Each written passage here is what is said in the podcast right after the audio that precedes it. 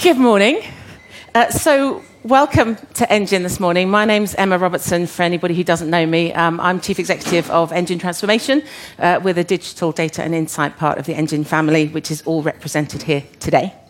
So I'm really delighted to welcome you here this morning um, to join us in the latest in a series of events that we've been putting on, where we invite guests from outside of mainstream business to come and share their perspectives and experiences with us, to let us step outside of our business bubble for at least an hour or two. Um, and I can absolutely assure you that we can step outside of the Brexit bubble uh, for at least the next 90 minutes. So this is a safe zone. Excuse me. Um, so, for a man who needs no introduction, I'm now going to make a clumsy attempt at providing one. We are very privileged this morning to be joined by Jason Fox. Uh, Jason's bio and achievements are as astonishing as they are impressive um, and lengthy. Having joined the Royal Marines Commandos at age 16, he then spent the next two decades uh, in the forces um, and ending in special forces, dealing with things like uh, you know everyday business challenges like hostage rescue and uh, counter-terrorism, counter-narco, um, and everything from learning dog handling to uh, marine combat, which I think sounds suspiciously James Bond-like to me. Um, since leaving, his breadth of achievements have continued. Um, and actually, they're so diverse and impressive, I actually had to do some verification to make sure I wasn't going to have a Wikipedia moment this morning. Um, but ranging from starting an amazing charity, Rock to Recovery, um, which helps support uh, servicemen and veterans and their families in distress, uh, from setting a new world record for rowing the Atlantic, uh, taking a group to the North Pole for charity. Um, this is the one I had to check, uh, being part of a four man dive team that found the lost treasure of the 17th century pirate, Captain Kidd. True story. and obviously being part of the acclaimed SAS series, uh, Who Dares Wins. Um, but I'm sure, as Jason will be the first to share with us, uh, the edited highlights can often belie the reality of what it is to live that life at normal speed um, and the challenges and the um, obstacles that you have to face along the way. And in his recent book, um, that's, that's a lot of what Jason's been touching on around his, his struggles with PTSD and depression um, and how he's overcome them. So I think that's something that would be great to learn from today as well. Um, so, uh, without further ado, I think we've got a little bit of a clip to share uh, a little bit of uh, Jason in action.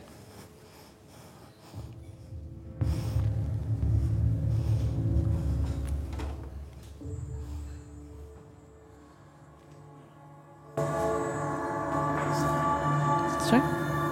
Being special forces, you need to be comfortable in uncomfortable environments all operations you do are calculated risks. And the worst course of action is always you're all to die.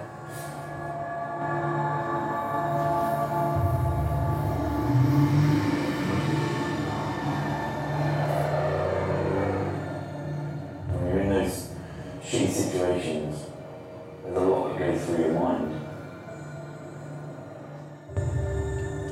You need to know that you can control your emotions and get on with the job at hand, even though your mind's telling you that this is not me.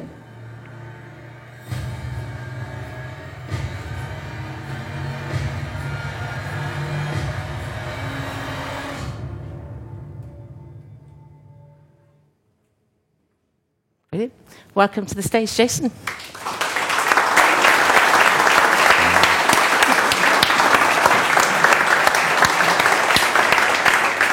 Good morning. Um, so the intention is to be uh, formal, this, in, informal this morning. Uh, so this is a 20-slide PowerPoint deck. Um, I'm going to kick off by asking Jason a couple of questions and then quite quickly hand over to the room. Um, so I'm very much hoping you're all going to do my work for me this morning. Um, but just to, to, kick off, Jason, like I said, your, your bio is, is remarkable. Um, and starting at the age of 16 um, and signing up when you did, what, what led you to do that? Um, I was crap at school, basically. was, no, there's a, there's a couple of different reasons. One was I grew up in Luton. I don't know whether anyone knows that place. It's, there's an incentive to leave it quite quickly. Um, and I didn't really, I didn't relish school. I didn't, I wasn't sort of that way inclined. I wasn't academic. I was quite more about the outdoors, getting out, playing sport, that sort of thing. And my dad was a Royal Marine as well, a long time ago. I don't remember it, but you know, he used to tell us stories, me and my brothers, about you know his time in the forces. So I figured I wasn't going to, I didn't do well at school. I needed to leave where I was growing up because I was going to get into a lot of trouble. And I figured the best way for me to do that would be to join the military. And obviously, with him being in the Marines, that was what sort of led me down that path. And that's, that's how I did it, really. I mean, it was, a, it was an epic. I was 16 years old. I didn't know my backside from anything else, and it was horrendous. And um, uh, the sort of you come across as someone who's got a real clarity of purpose and direction. Is that something that you've always had, or did the military give you that? I think that I think the military probably gave, helped me find it. I, I probably, I, I, mean, when I did join up, uh, the one thing I kept thinking about was I will, I will pass Royal Marines training. I will be a Royal Marines commando. I can remember vi- visualizing it. Now I didn't know anything about visualization then. It was just something I did as a as a kid, basically. And so, as as hard as I did find it, I think that gave you know it, it was clear in my mind exactly what I wanted to do, no matter how, how difficult it was and how uncomfortable. And it was for a 16 year old kid that doesn't know how to iron and wash his own clothes. It was, it was hard. And in fact, that was the hardest part about it, to be honest I'm pretty sure, having watched SAS Who Dares Wins, that there were harder bits. But uh, yeah. I'll take you on on the ironing challenge. so, um, you made the transition from Royal Marine Commandos to Special Forces just around the time of 9 11 when our whole political agenda, in particular, our military agenda, changed so significantly overnight. Yeah. What was that experience like, and, and was, it, was it something you anticipated well, I, in terms of? I'd already I'd, I'd done just pretty much just under 10 years in the Marines, and it was about 90 under 10 years, yeah, maybe a little bit less, but was about 99 I put in for, I, I put in for Special Forces selection. So you fill out a form, that gets put into the system, and you know, you have to wait your time. And it, it actually took me, so that was in 99. And then in 2001, I was told, right, you're going to be loaded onto a course here. I think it was at the beginning of 2002. And then obviously in between that, 9 11 happened and everything just completely changed. So as the initial sort of fallout from 9-11 was being sort of conducted by the military, by the special forces and, and the conventional military. I was actually, I started selection in January, so I joined the special forces in 2002. And actually the first nine months of that was me on course, wondering what I'm missing out on, because that's how you feel. You know, you, you want to join the military, you want to be mm. used operationally. So I was actually like, oh, I'm going to miss everything now. and then, ironically, whilst I'm on the selection process, and then that finishes and I which is hard. And then you go, you go back and you join a squadron, and actually it turns out that it wasn't going to be a flash in the pan. We're going to fix everything in two seconds. It obviously went on for years, and, and I was a part of that. So the next 10 years of my career was spent basically war fighting, you know, and conducting counter-terrorism, you know, counter narcotics, all, all the stuff that's linked in with that over in, you know, faraway places, Central Asia, Middle East. So yeah, it was it was a mental period, to be honest, as we all know. Yeah, absolutely.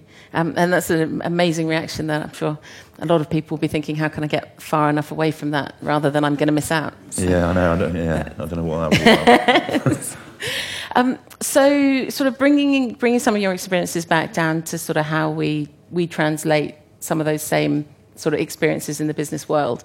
Um, so when we were talking earlier, one of the reflections is we use a lot of phrases in business quite lightly that mean something very different in the military. I think sort of mentioned that we'll often have days when we're going to give everything blood, sweat, and tears, um, and you know you're you're experiencing that on a reasonably regular basis. And yeah. I think it'd be great to sort of understand, sort of from your insight, what do you think that business, the business world can learn um, from the way the military conducts itself? I mean, quite difficult that because essentially in the military we're quite lucky with regard to like all a lot of the budget is put into training. We spend most of our time in you know learning and development basically. So, and it's practical learning as well. So we'll look at what we need to do. We'll look at what we're about to sort of undertake, and then we'll go out and train and train and train and train and train. And then what we do is we look at everything that could go wrong and we train to do, we we train to fail sometimes, basically. We continually train to fail and look at how we solve a problem whilst we're in the middle of something falling apart. So we, that, what that then does is allows us to have a flexible mindset. So we're, we're almost comfortable in those situations when they fall apart because we know that we've got, we've got a bank of knowledge, whether it's practically we've done it, which means you can visualize something, or we've talked about it, at least then we have an idea of how we're going to get ourselves out of those situations. So I think a lot of it is like being able to spend a lot of time in L&D basically, you know, developing who we are. Yeah. And as we're doing that practically, it also it conditions your mind to deal with those situations as well. So if you imagine so I did 10 years in the Marines essentially. In that 10 years I didn't see a lot of action. I basically spent most of my time traveling the world, playing sport, getting really drunk and also training all the time for war. Now, that's me learning what I need to do technically on the ground, and I need to know what the procedures are when things go wrong. But also, what it's doing is in my subconscious, it's telling me at some point in your career, you're probably going to experience something that's pretty horrific. So, when it does happen, when that horrific does happen and things start going wrong, I'm, I can remember I'd be like, ah, okay, cool, that's fine, I don't care about that. You know, you'd see stuff going on that was really, really, you know, if you saw it now outside, it would probably traumatize you because you're not ready for it. Whereas I, you know, I and many other people before, after, and around me were, were conditioned to, to accept that that's what's going to happen. And when it does happen, it doesn't really matter. Mm-hmm. So a lot of it's to do with preparing yourself. We, we always prepare, we prepare for everything. And I think that's one thing that might be slightly overlooked in, in the corporate world to a certain degree. Yeah, absolutely. I think we, we have a lovely phrase of um, fail fast, which generally means carry on doing what you're doing very slowly. All right. um, so, and, and, I think, you know, touching on training and development there, I think, um, you know, a, a universal experience can tend to be, from a business perspective, you, you set your strategy, you work out what you want to do, and then training and development is additive to that. And yeah. often the first thing that goes off of budgets, maybe the second thing if we're having a tough year. Um, so, sort of building that foundation on the training and development of teams, does that sort of introduce sort of a, an ability to, to change and pivot sort of in the moment? Yeah, I mean, what happens is the, the operational side feed into the, the training departments. We, all, I mean, the people that run the training departments have worked, you know, we all work together, and then every now and again you get farmed out to work in a training. No one really wants to do it, but you go and do it, and it's a nice break. But what happens is when you're on the, when you're on operations, you will be away for six months. Now, in that six months, you could probably go out on an operation every other night. That's quite high tempo. It might be as little as two times a week, depending on what's going on. So you're, you're essentially going out and fighting that amount of times in a six month period. What happens at the end of each operation, no matter what your task is, what your mission is, you'll come, and whether you succeed or fail, you come back from that mission and immediately, as you walk, as an example, if you're walking off the back of a helicopter, you'll walk straight into a hangar. You'll be covered. You'll be in the in your kit you've been wearing all night. You'll be covered in blood, sweat, and tears. You'll walk straight into the hangar, and there'll be a load of people waiting for you with like aerial imagery, mapping. They've got everything marked out on that. And then what happens as a group of people is you, each team will get up. The team leader will get up and talk about what the team did. They'll go through that. Then each individual soldier operator will get up and talk about what he did and why he did that. That then, there's someone at the back taking notes, you know, marking down everything that happened. And what it is, it's called a hot debrief, but it's not like a witch hunt. It's not like people are looking to point the finger as to why certain things didn't happen. And bearing in mind, we do this even if we succeed in a mission. And what, it, what they do is they compile it and put it into PowerPoint presentation. I know we hate PowerPoint presentations, but that's a, you know, it's a good way of like, you. no, it's horrendous. I hate them. But it, it's called a lessons learned PowerPoint presentation. That then gets farmed out to our unit and all the other units that we work with within a, within a tight knit community. So the American SF, the Canadians, the Aussies, the Kiwis. And then what happens is that then gets given to the training departments. Now they look through that and they're like, oh, right, the next, on the next time we run a scenarios day or whatever you want to call it, we're going to implement all these lessons learned into that. So you start, and what it is, is you just basically, it's almost like learn from our mistakes, not your own. And it's just a grown up way of developing it, the training department. It's a grown up way of developing everyone's knowledge on what happens and, and how the enemy, you know, whatever, however you want to brand that, how the enemy and what they're doing as well, what we saw them doing. So how do we like counter what they're doing? It's, it's just a, it's a good way of doing it. It's, it's something that's still done to this day in the, in the special forces. Excellent. So I'm going to take this moment quite early on to open up to the floor because um, I absolutely know you haven't come here to listen to me this morning. Um, I think we have some microphones. Do we have some early questions? Got- Uh, yeah, hi there. Um, I work in the military, but I'm not in the military, if that makes sense. Yeah. Um, so we're looking at sort of quite a lot of things about leadership. I just wonder, would you say the Special Forces operate on a mission command structure or a command and control structure? And, and what would be the benefit of it? Thought I'd open up with a nice easy one just to get you going. you Bloody know. hell. Um, it's more mission. I was talking about this earlier. It's difficult to say how they operate because there is there's a command structure in place. So there's like I was, you know, I left as a sergeant, which means I was a senior team leader within a squadron. Now a squadron is about 25 guys. It's a strategic asset, which means it delivers at ministerial or top brass level, but it does it in a ta- it does it tactically, which means it's people on the ground getting their getting their hands dirty. Now, we have an orders process where we talk about how, what we're going to do before we go on the ground, and my OC will stand up and say, "Right, our mission tonight," and he's in charge. He has executive, you know, decisions on things. Now, the mission said twice. It said twice for a reason because no matter, even though we're going to talk about a plan, no matter what happens, all that really matters is that mission. Once it, once you get on the ground, because everyone's so highly tuned and so highly trained, as a leader, you don't really have to do anything. Only every once in a while, when something goes drastically wrong, that you it's it's on your shoulders to make a decision. Nothing. it- It's it's like this organic sort of animal that just moves and does its own thing. We, again, it comes down to the luxury of having highly trained, highly motivated individuals, and we've got a lot of budget to play with when it comes to training. So there is, you know, it is there's command and control, and there's a, you know, there's a command structure, but essentially everyone knows what they're doing, and you don't really need to start standing up and screaming and shouting about what needs to be done because everyone knows what needs to be done, and also if something goes wrong, most people know what needs to get needs to change to then, you know, deal with what's happened on the battlefield. I mean, it's a difficult question to answer, but it's it's very much like yes, there is pe- there are people there that make decisions and make sure nothing goes off track. But essentially, once you're on the ground, it's sort of left you're, you're, you're left to your own devices to a, to a certain degree. Every now and again, there'll be decisions where you have to feed back up the chain for them to be like, right, yeah, get on with that. But otherwise, it's sort of like pretty free flowing. That's sort of what I would have assumed because you're training is such a high level, you've got to make decisions on the ground without having to ask somebody else. So- It's, it's too, yeah. I mean, and to be honest, it's it's like a, it is a bit more of a grown-up environment. Yeah, I was a team leader, but I could be, you know, two foot from another guy and miss something because it's such a hectic environment, and I wouldn't expect that guy to then turn around to me and say, "Mate, can we go and do this?" I expect him to take control and be like, "Right, everyone needs to get down behind this wall because something is going on over there." It's it's there's a lot of free, you know, if someone's being a complete dick, then yeah, you sort of take charge. But most of the time, in fact, nearly all of the time, you would you don't need to do that. It actually makes being a leader a lot easier. Thanks very much. Thank you. And I, I know you've sort of spoken before about the tension between the perfect recruit being somebody who can follow orders far enough but show the initiative.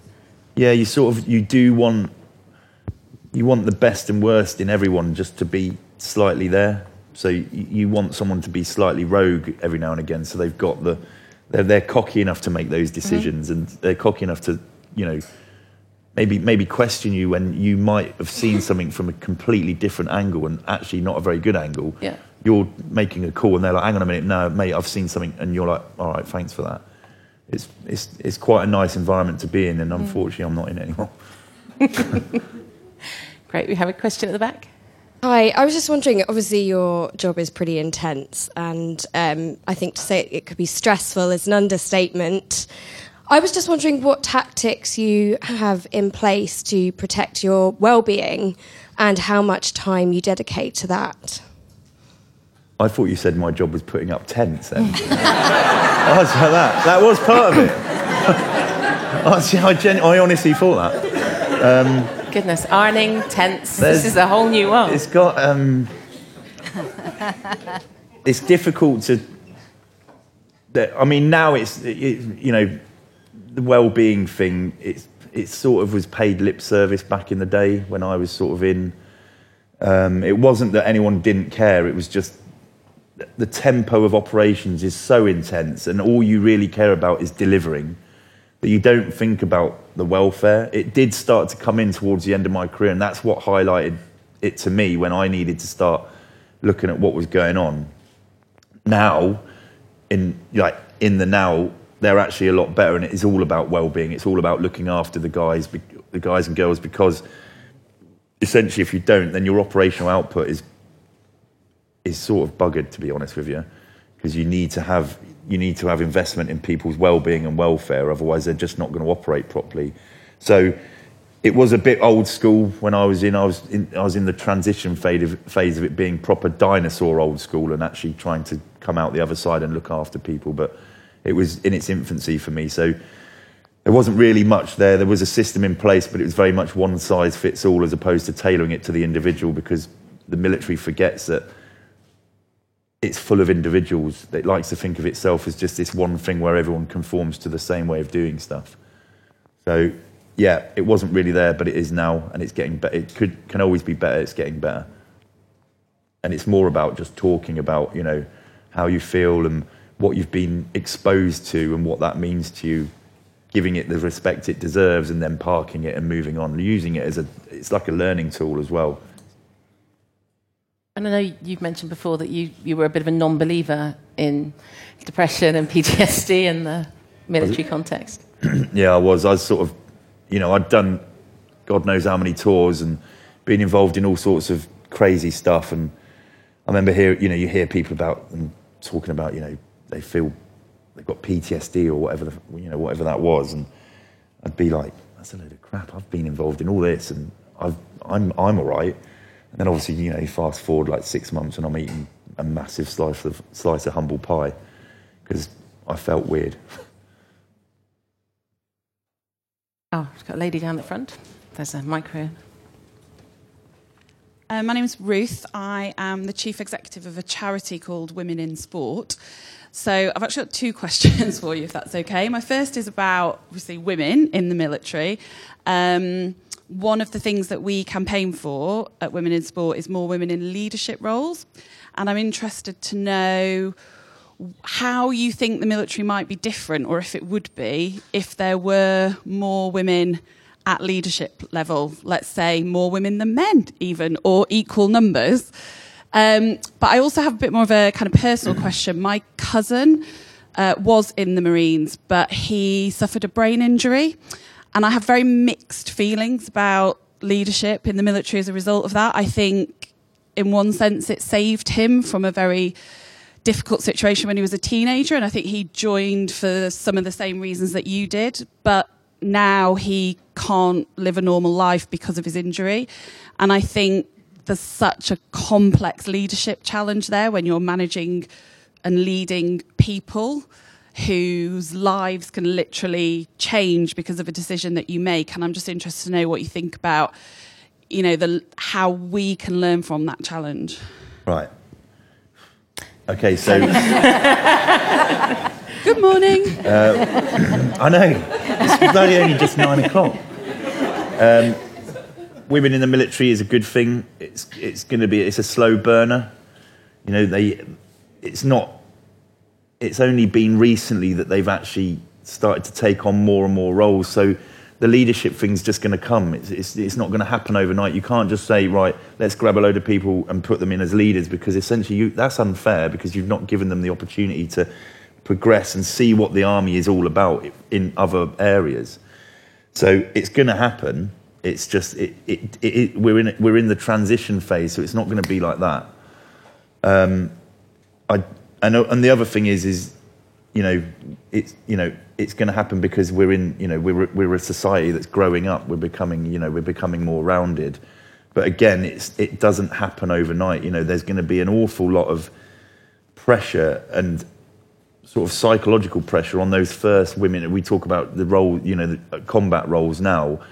Because it's so topical all eyes are on that now which means the the girls that are going into those wanting to go into those roles have got it's not the it's not the physical side of it that's going to be the problem. There's there's of course there's women out there that are strong enough. There's men out there that aren't strong enough. yeah, it's it's the psychological pressure that's going to be hard for them to sort of adapt to.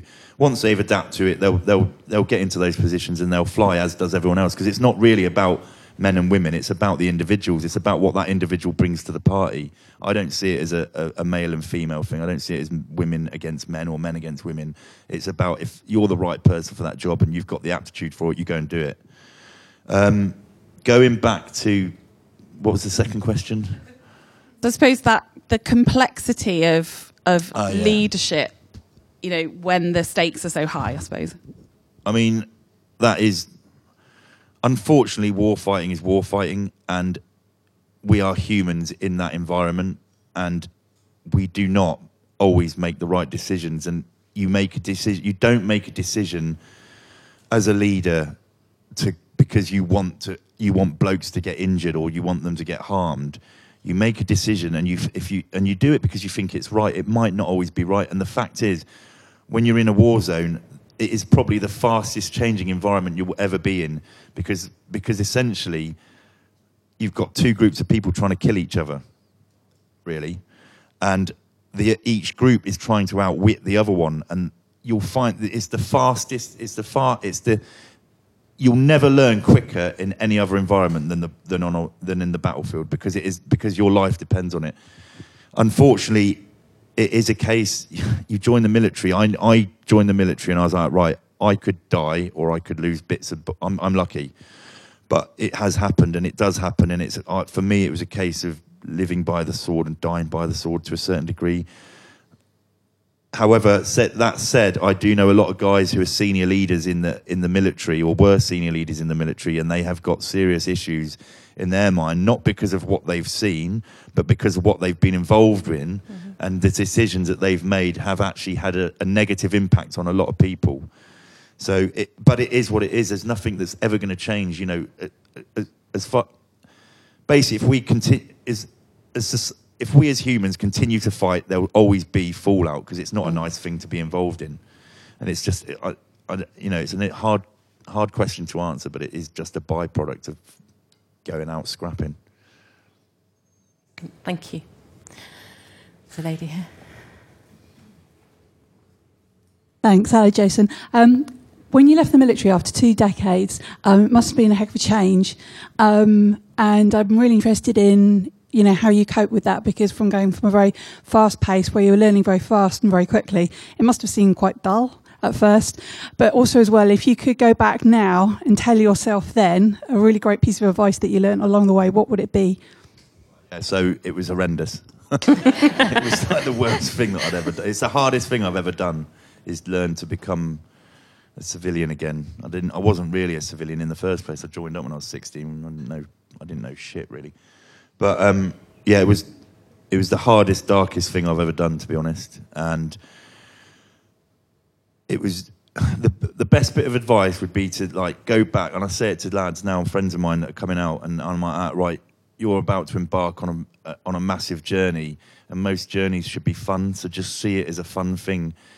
You're not gonna, you might not sort of meet the right people to begin with, but you're just meeting people and you're learning something about yourself. You're actually learning about who you're going to become next, which should be a fun thing. So it's about trying to turn what you see as a negative into a positive, and it's a difficult thing to do, but it's the only thing you should be doing because there's no point moping around going, oh, that didn't work, or I don't like this, or this is boring, or this is dull. It's just like, okay, I've found out a little bit about that, and it's not for me. That's it. Should be like, it's not for me. I'm going to move on and try something else. It's not a failure. It's just you're learning who you are because you've spent 20 years or however long it may be in a very structured environment, and and actually out, out uh, when I say structured environment, I got told when to go to the dentist. I got told when to go to the doctors. I didn't have to pay for that shit either, which is awesome. now, I've got to like, I get the tax man sending me shit that I don't even understand, and I'm like, ah, what the hell is going on here? So yeah, you know, it, it's a, it's a, di- but that's another part of, big, you know, it's, it's growth, isn't it? I'm learning what I need to do to survive in this environment now, so it should be a fun thing. Tax isn't, by the way. Hello to our friends from HMRC in the room. Great. So- I didn't say it was bad. I just, Apparently, out of death and taxes, taxes are by far the worst. Um, hi there. You mentioned um, a couple of questions back about having a really motivated team, whilst you're in intense training, and then everyone you're, you've got around you is really motivated. How do you keep everyone motivated when they're in that kind of situation? Again, for us, it's, we're lucky. They are just they are motivated. I mean, again, another plus point for us is people trying to kill you. That's a big motivator. but um, but um, a lot of a lot of it is to do with engagement with the team. If you're if you invest in them your time, then they're going to invest it back. That keeps them motivated. If you're loyal to them, they're going to be loyal back. loyalty breeds loyalty, and if you trust them, they're going to trust you. So it's more. It's not about motivating them, like slapping them on the back. It's about how you are with those people on a on a sort of subconscious level. It's about how they see you and how you see them, I'd say, and and that in itself is a big motivator because they feel invested in, and that's a lot of what happens. Yes, I, I know we got highly trained guys and we're getting shot at, but you know, it's about how, it's more about how you engage with them that motivates them really. I think it's really interesting what you touched on earlier about the sort of restatement of the mission. Is that something that everybody involved would have sight of? And because I wonder the extent to which the, the mission in business is held too high and it becomes task too quickly. So the mission, I'll explain this. So the orders process is basically a, it's a brief. It's a brief on how you're going to do something and what it is, it's, it's almost like a story. But the top of it is the mission, and it's said twice. It said, you know, as an example, your mission is to save the life of the hostage. Then there's a pause. Then he says, your, your, our job tonight is to save the life of the hostage. Then we move on to how we're going to do it. Then what happens in that is like you talk about each phase of that operation or that mission, that task. Then what happens is you come away from that, and it's still in the back of your head. All that really matters is to make sure we rescue this dude. And then what happens then is you break down into your teams. You go into like break off groups and then you start talking about what you need to do on the ground as a team, what your tasks are. And then you talk through what each individual person has to do as his own individual task. Still with the back in the back of the mind that the mission is all that really matters. So it might not go according to plan and it won't. And there's a, you know, Tyson's got an awesome analogy. Everyone's got a plan until they get punched in the face. That's, that's true. And it's, it's true on the battlefield we've got a great plan, but it might not go according to, to plan. But as long as everyone knows what their individual tasks are and what their team tasks mm-hmm. are, that then feeds into the mission. And it just, again, it naturally will happen. If that makes sense. Yeah, absolutely. Oh, thank you. Hi there. Um, I was just wondering, is there is there room for self doubt in in the operations? And if there is, how do you deal with it? uh, there's room for it because we're all human, so it's going to happen, and it's it's just about accepting that there's an element of self doubt. Come, I've I've I've I spoke. I think I mentioned it in the book. I'm on I'm on operation one night. It's it's horrific. Someone's already dead, and it's about 20 seconds into us running off the back of a helicopter, and I'm lying in a ditch as a T, as a TL or team leader, and I'm changing my magazine because you know I've run out of bullets in one of them, and I'm laid there and I suddenly get overwhelmed with this sensation that I want to be 10 years old again, back home with my mum. And it's, you know, it's, a, it's true. It's what happened. I felt that. It was an image that came into my head. And that's fear and probably a bit of self doubt creeping in. What I did in that moment was I actually sort of like slapped myself. I didn't actually slap myself, you know what I mean. And, and I said to myself, hang on a minute, you're a, you're a, you're a senior team leader within a squadron of professional soldiers. You know, you're here for a reason and at the same time, and probably the biggest thing for me was actually looking down the, the ditch that I was in and seeing the other lads there. And I actually took a lot of strength from them because they are a good bunch of guys, and I had a responsibility to them, and they've got a responsibility to me, and that that gives you a bit of empowerment and the self. You get rid of that self doubt. So yeah, it's good that it's there. It reminds you that you're a human, but it's also something that should just tell you, right, you know, take ten seconds, have a look at yourself, get rid of the self doubt, and get on with the job at hand. And building on that, resilience sort of comes across again and again as something that is hugely important. Um, you know, whether that's in watching the TV program of, of how everybody has to sort of keep focused through to, I'm not sure what it's like in, in real life. And there's sort of physical resilience and endurance, and then there's the emotional resilience that you have to build. How do you train for that? How do you build that muscle? Because it's, it's something that everybody wants and would need, but it feels much harder to, to go after.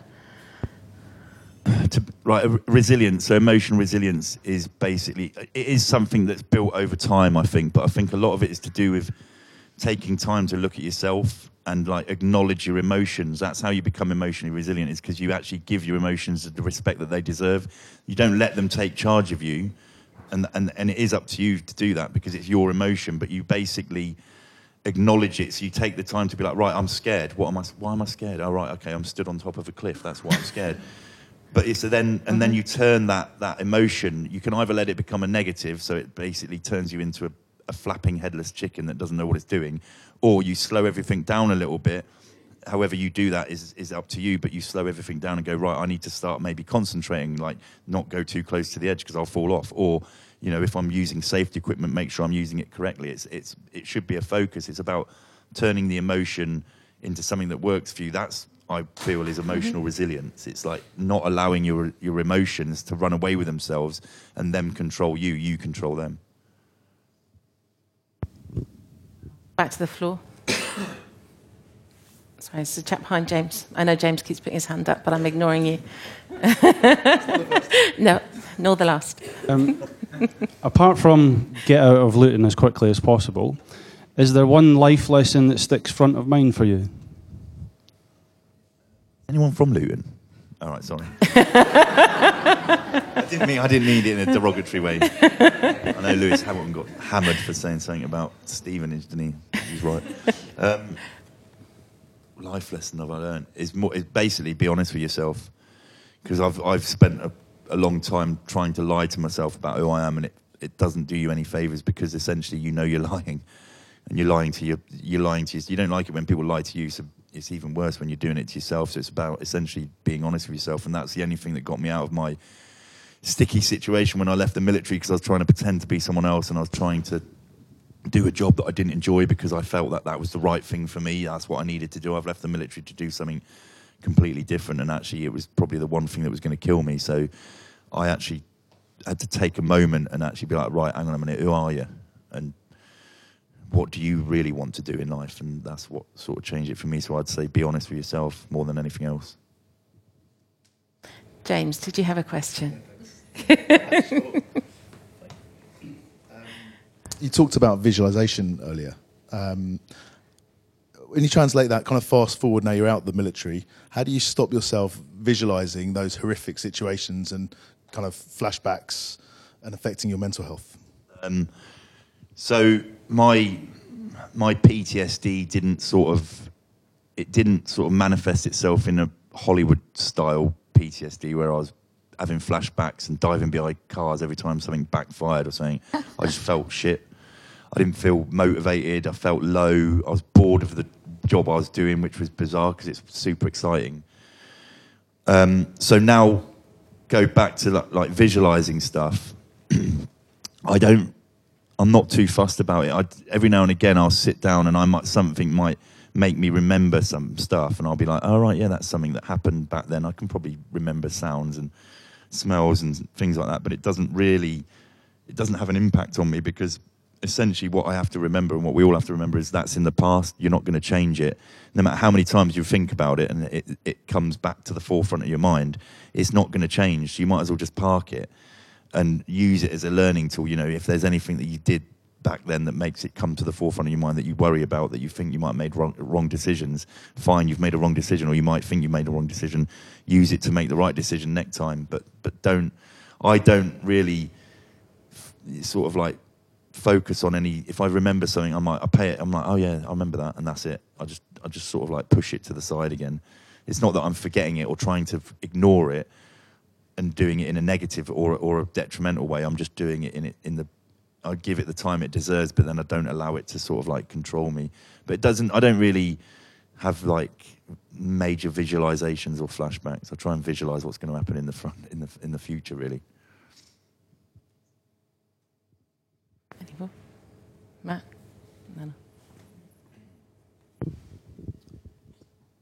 Um, so we're all big fans of uh, Who Dares Wins in uh, in my family, and uh, there've been some incredible contestants on there. Several of uh, whom have had quite harrowing backstories that have seem, seemingly driven them to go onto the show.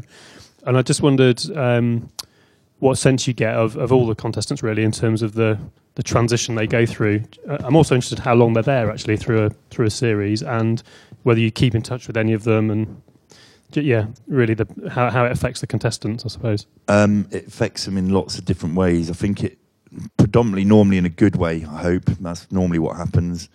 They're there.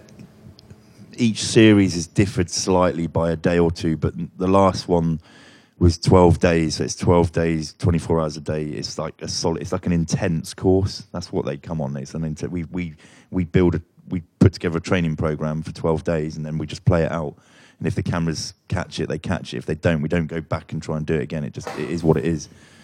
Uh, their journey, they some of them are obviously there for longer than others. They are they're a mixed, obviously a mixed bunch because that's what makes it interesting. Um, but it does it does for I don't know why and I don't know well I do know why because it's changed my being in the military has changed my life and this is a snapshot and it's very intense in a very short period of time and it does change their lives to a certain degree. A lot of people end up leaving the jobs that they're doing and go off and do something absolutely mental. But so be it. But it does. It has. I think it has a positive impact on them because essentially it does. Although it looks like they're being broken, they're not. They're actually finding out what it is. They're, they're finding out stuff that they tried to ignore, and actually it's quite an enlightening thing. They find out that they're actually more resilient than they thought they ever were, and they were actually better people than they thought they ever were. There's a lot of people that have a lot of self doubt within those, you know, those 12 days, and actually we're not there to break them. We're there to show them that there's there's more potential inside them than they actually ever thought.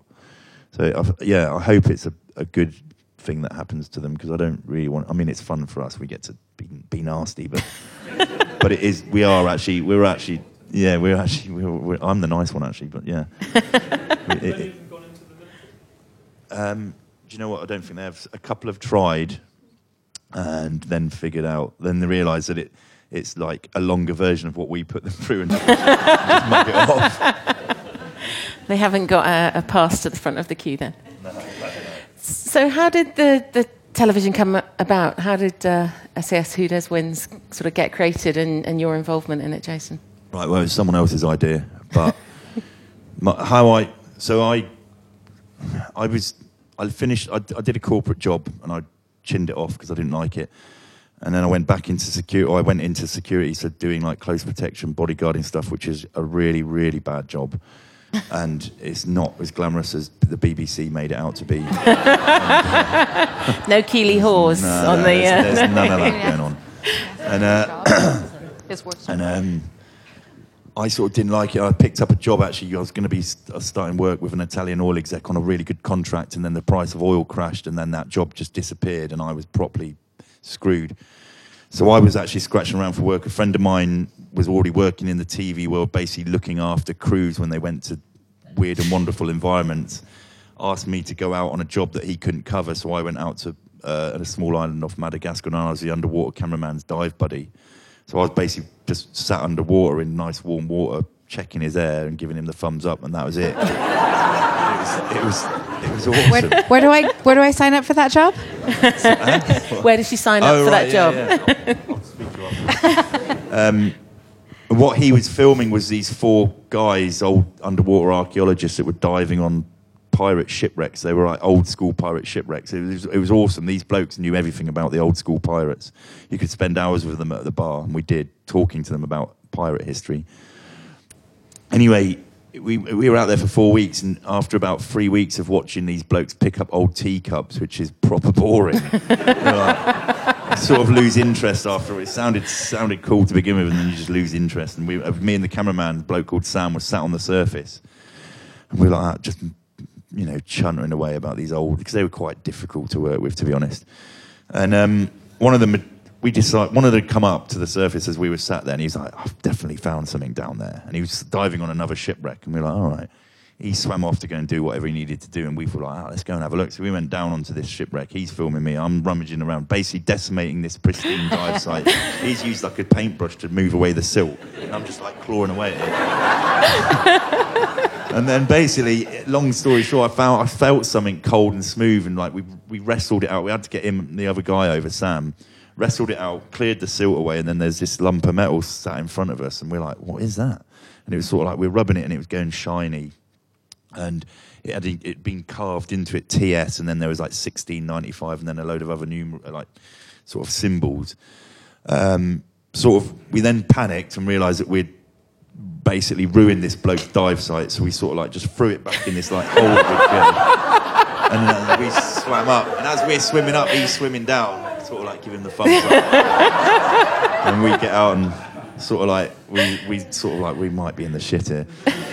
Anyway, about 20 minutes later, he comes back up and sort of like gets D, D rigs, takes his tanks off and everything, and then sort of like calls us over. He's like, "Come over here," and he's like, "You two, you found that, didn't you?" And we're like, "Yeah, what is it?" And he goes, "I don't know yet, but I think it's like, I think it's pretty significant." Anyway, we got the stills from it. He was he was sort of angry but happy at the same time, and um, send them off. And it turned out that I mean, there it is disputed, but I'm telling you now, it was like it is the, it was down as the biggest bar of silver ever found, and apparently it was on Captain Kidd's lost on his ship that he'd scuttled back in the day, and you know, and it all hit the news. And so essentially, what happened then was that was the end of that trip. We'd found treasure. That was cool. and I'm flying home, and I'm wondering what my next job is. I'm wondering where I'm going to, you know, where I'm going to find work next. And the TV world's quite. It's, it's freelance, so it's people are always moving around, and someone had come back off that that um, job a little bit earlier, gone into another job. He was in a development meeting. Then he goes into the channel for this meeting, and they're like, right, okay, um, this is a great idea. This SAS, it wasn't called SAS Who Dares Wins at the time, but that's a great idea. We're going to commission it, throw some cash at it. But where do you find? Where are we going to find these XSF guys? And this bloke was like, well, I've just been out in Madagascar with this bloke called Foxy. You should give him a call. So I land, wondering what my next job is, and I get a phone call saying, do you want to be on telly? And I was like, yeah, okay. there was a bit more to it than that. Excellent. And when you're putting the uh, recruits through their paces and, and you've got the game face on, do you ever have any sympathy for them, or is it No. none at all? None They, at all. they wanted to come on it. they don't get pay, They don't get anything out of it either. No pay, nothing. I find, I find it. I find it bizarre. Um, so we've got time for one or two last questions from the floor. There's a, and I'll come down to this. Jason, how do you prepare to win in your civilian world now? If you're preparing for a business pitch or new opportunity on TV, how do you prepare to win today? How do I prepare to what? Sorry, To win. Win. Um, win. Right. Okay. I always think about what it is I'm going to do, and I can. I always see myself at the, you know, at the end, with whatever that may be, and then I make sure I know, you know, I make sure I know what I'm doing. You know, I what, no matter what I do, I make sure I know what needs to be achieved, and I need, I need, I'm sort of like train up in the skills required, and then I put all that to one side, and I just take every step one step at a time, and I don't worry about anything.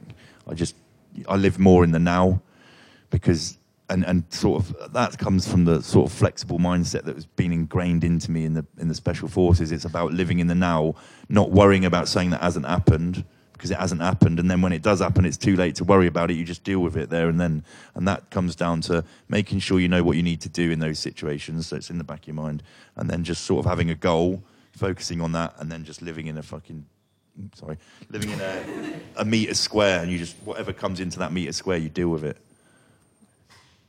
I think if you could bottle that, you would be a millionaire. That's Yeah, probably the uh, though, the you? secret to. Uh, uh, sorry, down here we had. Thanks. Um, so we talked about people and culture and process. So this is a question about technology. Um, what piece of modern tech do you think has had the biggest impact in terms of the military, potentially special forces, and um, also what sounded good on paper but turned out to be completely useless? bo- the, the radio is probably the communication is the key to everything. It will be the key to everything on the battlefield. And when they started, when they made the radio back, whenever that was, don't ask me when. That was that was probably a massively pivotal moment. It changed warfare. You know, you can talk about all the weapons and that, but without communications, you can't do anything with those, weapons. So that's key. and what hmm, what turned out to be a load of crap. But do you get given new tech and told to see whether it's useful, like I don't know, night sights or all that that kind no, of stuff? because they were pretty good. They, they sort of, they gave us a bit of an, an advantage. Um, I think uh, I don't know. There's, the- I think some of the tech in its infancy was, it was it's good ideas, but in, uh, uh, in the beginning you, you used to be like that. That's what the hell, and you know, the drone thing. They, you know, the, the big drones that they use are just they're awesome. They're a big they're a big force multiplier. But then they started to try and introduce like tactical ones that you could launch by hand, and at first they were just they were absolutely terrible. There was um, a story of me and a friend went on a we went on one of these courses, and you go out. We went out to Vegas. That's pretty cool. But we were doing this. Um, it's like a big hand launched drone. You fr- you fling it, and then someone takes control of it. And we're in the flat desert, and there's like literally a one shrub bush. One of the lads fires it off. This thing just does a massive loop. We've, you can't even control it. You lost control. There's something wrong with the tech, and it just literally does a loop the loop and then smashes into the only bush in the desert. And just like literally we wrote off. I don't know how much it cost, but we wrote it off, and they weren't happy. But, and we were like, "Ah, "This tech is flawed. It's rubbish." But it tur- turns out they developed, and it's pretty good now. So. Perfect. Got time for one more question after this one, so. Uh, at what point did you realise you were famous, and how was that? How did that feel, and what and, and how challenging has that been to go from? What does famous mean? Well, you're sitting here in front the of all these people, and people name. know you. yeah, that's an. Unf- but you went from a life of you know covert operations and belonging to an organisation, but you weren't known in the public. Um, it, yeah, It's- it happened. It sort of happened after the first series at SAS, and it was a bit bizarre. But you sort of like again, it's about taking it in your stride. I'm not going to. It's not. You know, it's it's a it's a it's quite a, it's a compliment, and it's but it's one it's it's weird to sort of adjust to. It's weird to sort of take on board, and even now it's a bit weird. It's still weird, but I don't know. It happened after the first series to a certain degree, and we didn't really know. We we filmed that first series, and it was great fun. We had, it was awesome fun. But we, I just thought it was going to be another one of those TV shows that goes on. Some people that are interested in watching that stuff will watch it, and then that'll be it. It'll just die off. It would have just been an experience. It was fun to do, and I learned from it and go on and do something else. But then it, it wasn't. It sort of went down quite well. So this sort of stuff happens for me, which is good. but yeah, it just it's, it sort of did happen overnight to a certain degree, but it's, it's it's progressed on as we've gone on and done more and more, and it's a weird thing to try and deal with, but you deal with it. So we're going to see you in uh, I'm a Celebrity next No. year then. I d- I don't think you'll have that much of a challenge with it, to be honest. Uh, last question at the back.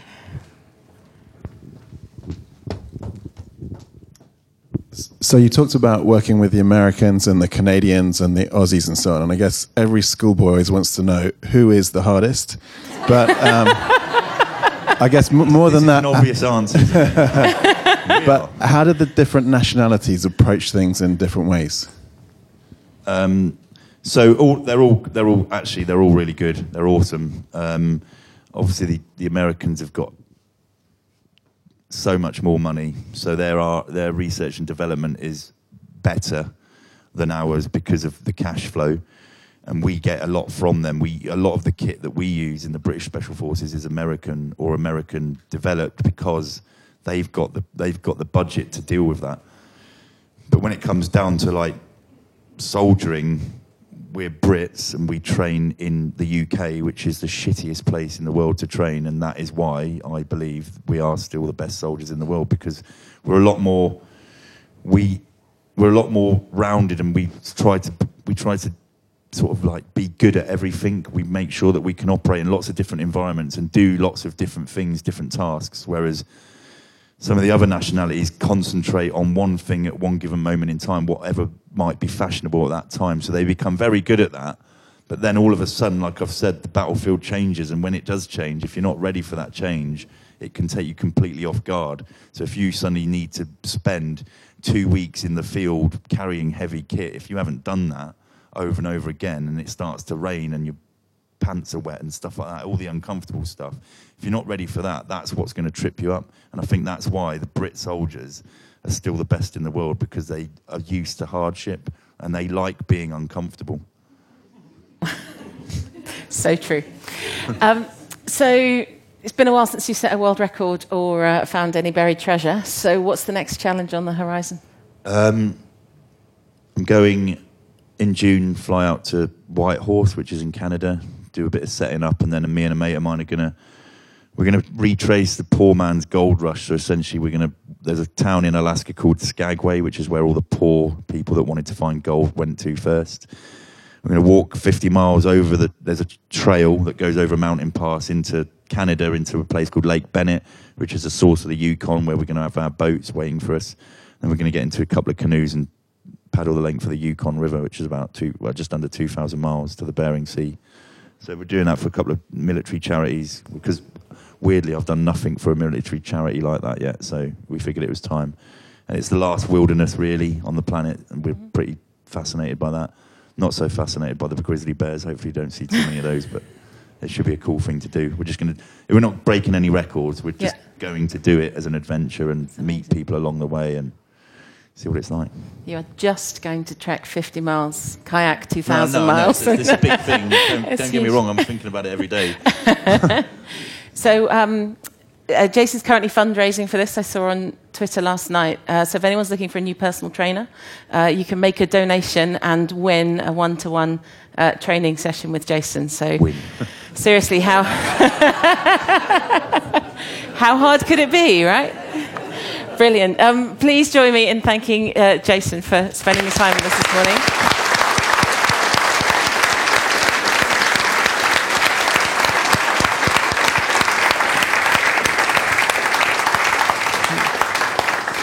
It's been an absolute pleasure, and I've definitely had the best privilege of uh, sitting and having a chat with you, Jason. So thank you so much. Um, and Jason's kindly agreed that he's going to um, stop around with us for a while, and he's going to um, sign some books. So um, if you can stay with us and would like uh, a signature in your book, please do so. Brilliant. Thank you for joining us. This is my don't say anything moment. I don't know if I'm still broadcasting.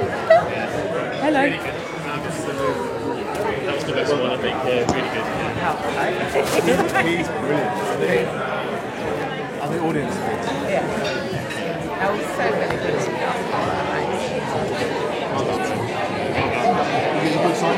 I do. Hello, Kelly. How are you doing? Good, thanks. Great stuff. Exhausted. I bet you are. That's really good. It's really good. So, thank you for the advice. I know. Absolutely. I've got to go and get my Yeah, box do. anyway. Oh, of course, your stuff. Thank you so much. Oh, you're welcome.